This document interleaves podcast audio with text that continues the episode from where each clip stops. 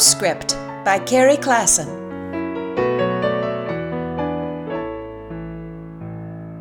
I spent the week visiting my parents at their retirement home up north, and so I got to see them and my mother's outside pet, Stubby, the red squirrel.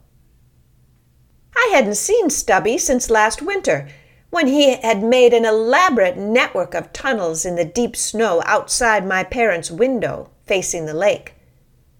My mother fed him on the ground beneath the bird feeder, and Stubby would pop out of one of his several tunnel entrances to eat, then pop into his tunnel and emerge on the other side.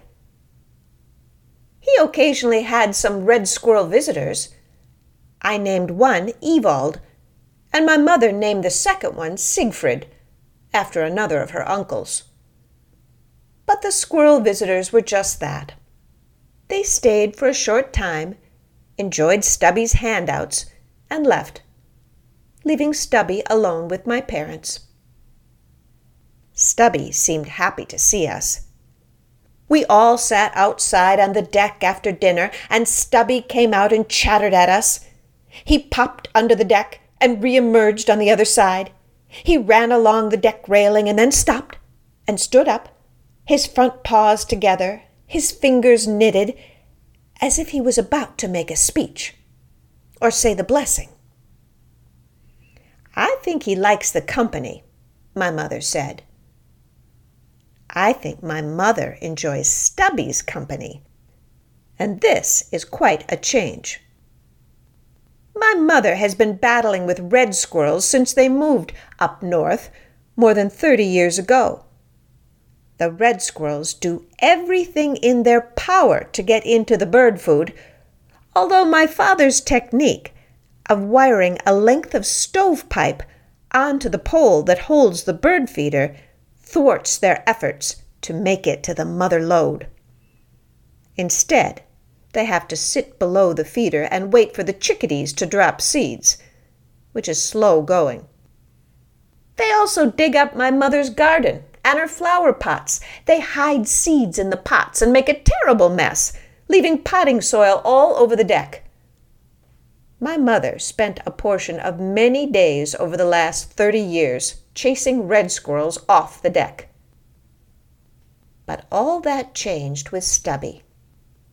Stubby has been my mom's friend and charity case for a full year now, ever since he lost the end of his tail and gained a name and my mother's sympathies. Now he is her year round outdoor pet, and he sits just outside the window watching her activities inside. My mom buys a special bag of bird food just for Stubby and put some outside below the feeder or along the top of the deck railing for him. If the food gets low, Stubby climbs up a Norway pine and chatters loudly to alert my mother to the shortage. By now, Stubby has her very well trained. My mother knocks on the window to let him know she sees him. Stubby stands up and looks at her, fingers knitted, they have a good relationship. I don't think my mother ever expected to have a red squirrel as a pet. I know she resisted for a long time. But Stubby has changed her mind about at least one red squirrel, and I think that is kind of remarkable. Getting to know Stubby has changed what my mother thinks about red squirrels. He's pretty smart, my mother says. He knows a lot more than we think, my dad agrees.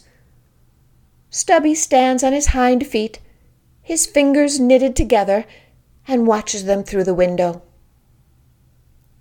I like to think Stubby has reconsidered his opinion of people as well. Till next time, Carrie.